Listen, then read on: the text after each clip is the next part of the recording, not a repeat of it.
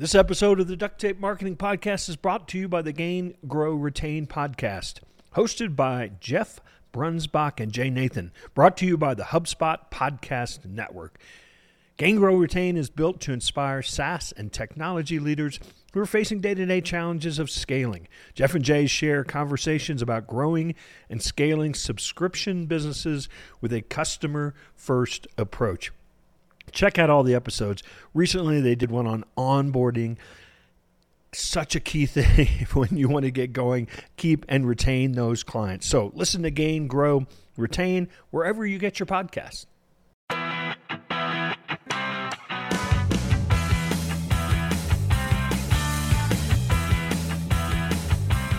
Hello and welcome to another episode of the Duct Tape Marketing Podcast. This is John Jantsch. My guest today is Dale Bertrand. He has been an SEO specialist to Fortune 500 companies and venture backed startups around the world for two decades. He speaks at industry conferences, leads corporate training events, and serves as entrepreneur in residence at the Harvard Alumni Entrepreneurs Organization. So, Dale, welcome to the show. Well, John, welcome to, um, well, thank you for having me. I must welcome you to your own show. well, I appreciate that. I don't think anybody's ever done that. So that, that's awesome. so, you know, we're going to talk about SEO. Uh, we're going to specifically talk about maybe a brand or an evolution of SEO. But it's funny, before we get into it, you know, a lot of people, you know, I bet you get this question a lot you know what are the big changes recently that you know in SEO and you know I think SEO is like a lot of things just kind of evolves.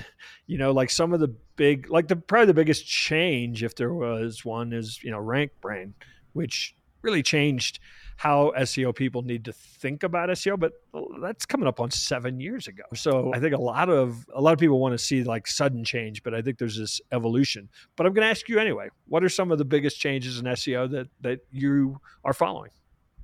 Well, thinking of it as an evolution is definitely the right way to think about it. When I started with SEO, believe it or not, was in 1999, a long time ago. And um, even back then, we knew where the puck was going, so to speak. Like, you yeah. know, the, metaphor, like skate to where the puck is going. So we've known for a very long time that what Google's trying to do is help people find the right information, the answer to their question so Google's just getting a lot better at it with yeah, yeah. Um, AI and, and all of the different algorithms that, that fall under the AI umbrella. So we, we call Google an AI based search engine now, and yeah. AI based search engines are just a, a, lot better at choosing the right content for the query, giving you the right answer at scale than the rules based search engine where, where Google started out. Well, and I think you can test this for yourself. I mean, you start doing a search anymore, and nine times out of 10, they know what you're searching for before you finish. right? I yeah, mean... yeah. They've got the data. I mean, they process billions of searches a day. And every time you interact with Google, every time you enter something into it or click on a result, it's watching you. And yeah. Google's using that to, to basically serve up better rankings. Yeah. And it really, you know, a lot of times people look at SEO as, a way to trick Google, I guess. I mean, and that's kind of how we used to look at it, right? In some ways. And really, the thing people forget is Google doesn't care about us or our SEO or our websites. I mean, they're trying to serve their customer, right? Yeah, that's really important. And I think how you frame SEO and how you think about it matters a lot. So yeah. if you understand that you're trying to help Google serve its audience, its searchers, right. help by giving Google the content that it needs if you're writing, let's say you're writing a, a recipe for a Manhattan or, or, any other bourbon drink, right? Like Google has already has access to thousands and thousands of recipes for Manhattans. So like you're just not giving it something useful. Yeah. So that's one way to think about it. And then the other part of it is, you know, it's only two o'clock it, oh. where I am, Dale, but Manhattan sounds really good. I'm sorry. Go ahead. I, I should have like a, a, drink cocktail mix box before this so we could really have some fun and record it at the same time. So the other way people think about SEO is whether it's like a technical discipline, like people right. think of, well, right. I'm optimizing my website. So I'm right. moving the HTML tags around, or I'm moving the elements around, or um, adding words, like adding my keywords. And, and that's what's going to make all the difference. And that's really the biggest change that we see with the evolution that Google's undergone as they switch to AI algorithms. So, so, I'm taking this directly from something you've written. The end of uh, technical SEO. This doesn't mean SEO is dead. It means that your SEO resources are better spent optimizing for your customers, not Google's algorithm. Absolutely. So Google's algorithm is trained to find the right content, to find the content that your customers are looking for when they're making a buying decision. So the better you know your customers, uh, the information they need, the questions they're asking, and then how to answer those questions and give right. them the information they need to facilitate the purchase. Well, hopefully they buy from you. Uh, but the better right. you understand your customers, the better you'll be able to create content that Google serves because Google's doing like a damn good job of figuring it out nowadays. Does do things like keywords in your titles and metadata and your URL to have a keyword. I mean, does that stuff not matter anymore because they it's know not, what it says? It's not that it doesn't matter. Like it's, it's just that it, it makes it harder and easier at the same time. Like it's simple, but it's hard to do. Like you know, just creating the right content, creating the content that your yeah. um, customers are looking for. But you can really boil it down to a three step process. Like the first one is building your platform, so making sure that there isn't anything very broken about your website that right. would prevent Google from crawling or indexing your content. So that doesn't mean you're optimizing for to get the last millisecond of page yeah, speed yeah. on your site, but you're fixing big issues that would prevent Google from seeing your content. And then the second step would be keyword visibility. What are the right keywords? Make sure they're in the right places. That's different from keyword stuffing or, right. or even making sure that you know you you have you have misspellings or synonyms and all of that. Like it, it's really more about the intent behind the keywords. You want people, you want purchase intent keywords. So yeah. whatever you sell, you want to make sure these are keywords that people are typing in when they're trying to decide, you know, uh, uh, what they're going to buy in that category. And and then the third step is really building targeted content and what I call multi-factor authority. So the targeted content is the right type of content around the intent behind those keywords that you identified in the first step. And that could take a number of different forms, but it right. really depends on what you're selling and what your customers are looking for. So remember, you need to know your customers. And then the other part, multi factor authority, is proving to Google that you have the answer. So if I'm writing about I'm making something up here, non-alcoholic drink recipes or something like that, because I sell non-alcoholic um, spirits, then Google needs to believe that we're the brand, we're the website that that information should be coming from. And so that's backlinks, that's engagement with the site, reducing your bounce rate, making sure that when people come to your site, they stay because Google will notice if they just yeah. bounce directly back to Google's uh, search page. And then the company you keep matters. So, like if you were selling non alcoholic drinks, you could imagine that there are a number of medical organizations or Mothers Against Drunk Driving that would yeah, care. About the mission behind your product. And you want to make sure that Google can see that you've got endorsements of all types you can imagine from authoritative folks in your space. And now let's hear from a sponsor. Running a business is a lot like, I don't know, running a pirate ship. You've got your eye on the prize and the entire crew to coordinate. With customizable options, HubSpot CRM platform is carefully crafted in house so your business can keep running in ship shape.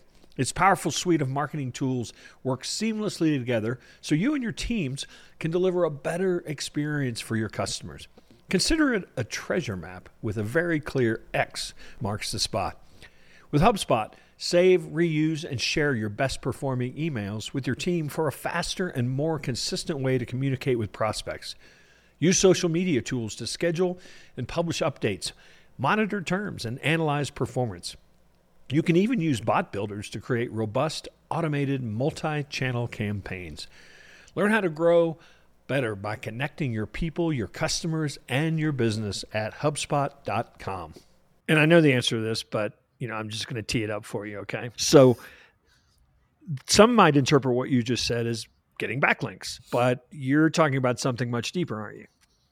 Yeah, so backlinks are still important. And you know, we work to get white hat, you know, to sorry, we work to earn backlinks um, on our projects. So that could be PR, but a lot of it is just making sure that you're running a good business. So mm-hmm. you've got customers that are raving about you, you've got products worth writing about, and your business is making an impact with your customers or a community or something uh, where Google can see that you're gaining traction.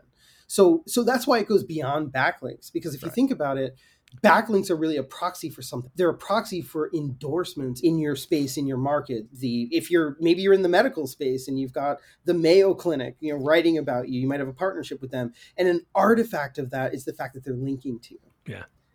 So yeah. so we want to start on we want to start with the run a good business, make good friends, you know, make earn those endorsements, and then once once we have that, then we're looking at ways to translate those into technical artifacts on the web that Google can see. And, and, certainly one of the things that they can see better than ever is that they're the right links, right? There's they're links, backlinks that make sense, that would be logical, that would actually contribute to the conversation, you know, as opposed to the you know round robin directories that you know nobody ever actually sees and they have no authority at all. I mean, that I think has been something that's been with us maybe at least five or six years, hasn't it? Oh, longer than that. So yeah. I, I, should know because we I mean, I was doing. I've been doing SEO for a very long time, so there used to be black hat techniques that worked, and and we did it because it worked. Nowadays, it, it just they have to be natural links. Like you really yeah. do need to be building a community around your brand and and content. A lot of it depends on whether you're B two C or B two B. If you're B two C, you want to build a community um, around your brand, get traction, and make sure Google can see it. And then if you're B two B, then the number of searches is going to be lower, it's just going to be lower volume, but still they're going to be valuable. Organic traffic is valuable. But in that case, it's more that you want to make sure that Google can see the company you keep so that you're you've got relationships with the industry trade organizations and conferences and if you're in the medical space it's phd uh, sorry mds or md yeah. phds which is even better and what, whatever works in your industry so there's really a lot of elements here i mean there is the technical aspects of content of website that, that lead to SEO. There's the the actual good deep content itself, but then uh, in a way it's actually promotion of that content, you know, to the right audiences that that then drives, you know, the right links or drives the right mentions or right traffic. So, I mean, do you see it that way as almost like three disciplines? I try so yes, but I try not to. So when it comes to like a, a, successful SEO campaign, there's going to be a lot of elements, like you said, the technical platform, keyword research, the customer research, the content, and then the authority building. And then there's you know there's PR within that. There's a lot of dis- disciplines within that. But it's really hard, especially for small business owners, to think about um, to, to even you know have the courage to do SEO yeah. when it requires so much. So instead, and and I, I think I learned about this, John, sitting next to you at a, a dinner a long time ago, where you you kind of helped me simplify some of my ideas. The way that I like to think about it is we you have a purpose behind your SEO. And uh, what I mean when I say you have a purpose behind your SEO is that you've got a purpose behind your brand, a purpose behind yeah, your yeah, business. Yeah. And and a, a quick example I'll give you is that we worked with a company that was a manufacturing company and what they manufactured was Velcro straps. It, it's pretty darn boring, and I hope they're not listening to this because they get excited about manufacturing. It's run by two engineers, and these Velcro straps are used by electricians. If you're installing bundles of wires into a big sure. building. You need a lot of these Velcro straps to make sure that it's not spaghetti of wires everywhere. I got so, a few of them here with all my technology that's hooked up here. perfect, perfect. And for them, we they wanted to do SEO, they wanted to build content, but what were they going to do? They're going to write 50 yeah. articles about Velcro. Like, hey, Velcro is awesome for all these reasons. We'll write one article about each reason. So you could do that, but it's not going to help you build a community, build authority, and have Google see that you're gaining traction. So what what we realized when we were talking to them is one of the founders of this company was he was volunteering weekends at a technical high school near uh-huh. near where um, they're located. And so what we did was we put together a campaign. We called it the campaign to recruit the next generation of electricians. And basically it was you know they were going to identify young people, help them pay for some exams, some licensure, and, and also help them put a little bit of money towards their schooling.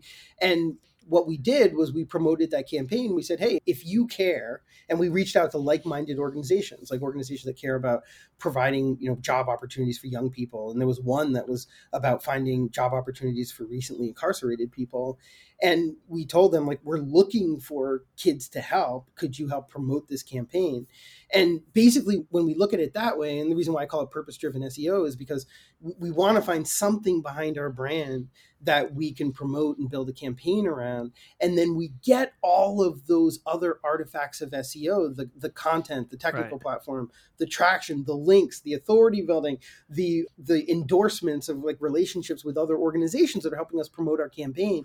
We get all of that by just focusing on this one purpose. So that that's why I like to think of uh, SEO campaigns as like purpose driven SEO campaigns. Yeah and, and I love that. And before people think, oh, I have to learn this new, you know, tactic or this new technique, I, what you just described is what people like me were doing in the 80s right? It yes. was just PR and yes. community building, but we pitched a newspaper, you know, or we went out to a nonprofit agency and got them, you know, to partner. What so so the more things change, the more they say the same. I mean, yeah, yeah. Uh, human influence hasn't really changed or what people's desires are or what lights them up hasn't changed. We just have to figure out now they're on different journeys they're they're in different platforms they're in different places they get their information differently and we just have to we have to just remember those principles yeah and then apply and, it to the technology don't we and then also realize that there was a hiccup in the fabric of time in the marketing yeah, yeah. space where all of a sudden these technical people i have a technical background i was a programmer before i started doing seo but technical people for all of a sudden had all this value because the web came along and if you yeah. could optimize a website just right. right. or get your programmer to do it you would get tra- traffic from google yeah. and and those days are, are really behind us yeah. where like google's ai has gotten to the point where it understands when a brand is building traction or if, or if you like sell a b2b service or something like that when you have endorsements and relationships with folks in your space that makes you worthy of organic traffic and rankings so yeah. now google's getting like just getting so good at what they do that we're reverting back to actually generating the, the right content that your customers are looking for and proving to google that you're authoritative in your space so that example that you gave, you give that a name, or at least a point of view, which I think people. I'd love you to kind of riff on this a little bit because I think people need to acknowledge this and and think about this more. And you call it promoting the story. You know, not promoting your content or not promoting your products or your you know web pages or whatever but promoting kind of the whole story which to me was that was the technical you know school you know story that that people got interested in and the byproduct was you got links and you got traffic and you got eyeballs yeah exactly that's what google is is looking for so just think of it as like brands that are building traction or building like an audience. And yeah. if you can show that initial uptick, then Google will give you the rest of the traffic and kind of help you go along that trajectory, help you grow along that trajectory. So one of the elements of this kind of authority idea is, is actually finding and activating influencers. I mean, people that you, you know, we all think about the oh, you know, the top ten names every single person can name. Sure, we want them to talk about us and our stories and uh, content, but you know, for that, you're a Velcro person. Gary Vee talking about them's probably not going to really do them much good. You know, how do, how does the Velcro you know manufacturer go out there and find the right influencers to to talk about their story? So what you would love is if it was your customers. And it depends a lot of it depends on what you sell. So you could be in a consumer space where you're basically um, you're basically incentivizing your customers to, to be brand evangelists and talk about the products, review the products, whatever you can do to get them to do that would work. It could be an ambassador program. And then in the B2B space, it, it might not be your customers. Uh, another example I'll give is we work with a 3D printing company that sold, you know, multi-million dollar high-end 3D printers. But there's just not enough customers to really yeah, you know turn yeah. that into links and and relationships that Google would see. So we focused on 3D printing hobbyists in order to generate content and build a community around the brand even though what we were selling and making our money off was hmm. high-end 3d printing machines that that they could never afford but we were able to build a community around the brand that google saw and and generated rankings and traffic so I, I have kind of one final question that I'm just curious your opinion on this because there's a lot of various opinions, you know, on on SEO related sites. How valuable are signals in social media? So people linking from Twitter, people talking about your brand from a pure SEO standpoint, how valuable are those? So there's two answers, both are correct, which is the direct value of the links in the mention is not valuable. Yeah. But we still use social media as a tool for PR which helps us build relationships, get backlinks on on websites that Google can see, stuff like that. And we know that it's not valuable because short version of the story, Bing had tried to use social media instead of backlinks because huh. Google started out, you know, really focused on backlinks to determine authority and the best websites. And when Microsoft started its search engine, they said, "Ah, we're going to do it better. We're going to rely on social media," and it just didn't work. Yeah. So they abandoned it. They went to links just like Google, and now Google and and Microsoft are both trying to figure out how to incorporate social signals. But uh, apparently, what we see in the research is that it, it's just not it's just not good. Like it doesn't yeah. help them identify the best content the yeah. same way backlinks, engagement, and these other artifacts of real world relationships do. So, Dale, tell people where they can find out more about Fire and Spark and uh, the work that you're uh, doing. Yeah, so we're at fireandspark.com, all spelled out. And you can email me directly, Dale, D A L E, at fireandspark.com, um, all spelled out. And um, always, I, I, love talking about SEO. So if anybody has any SEO questions, I'm, I'm happy to hear it. Awesome. Well, I appreciate you uh, taking a moment to stop by the Duct Tape Marketing Podcast. And hopefully, we'll see you out there on the road again, maybe in beautiful uh, state of Maine. Awesome, John, and thank you for the opportunity. All right, that wraps up another episode of the Duct Tape Marketing Podcast. I want to thank you so much for tuning in. Feel free to share this show. Feel free to give us reviews. You know, we love those things. Also, did you know that we had created training? marketing training for your team. If you've got employees, if you've got a staff member that wants to learn a marketing system, how to install that marketing system in your business, Check it out. It's called the Certified Marketing Manager Program from Duct Tape Marketing. You can find it at ducttapemarketing.com and just scroll down a little and find that tab that says Training for Your Team.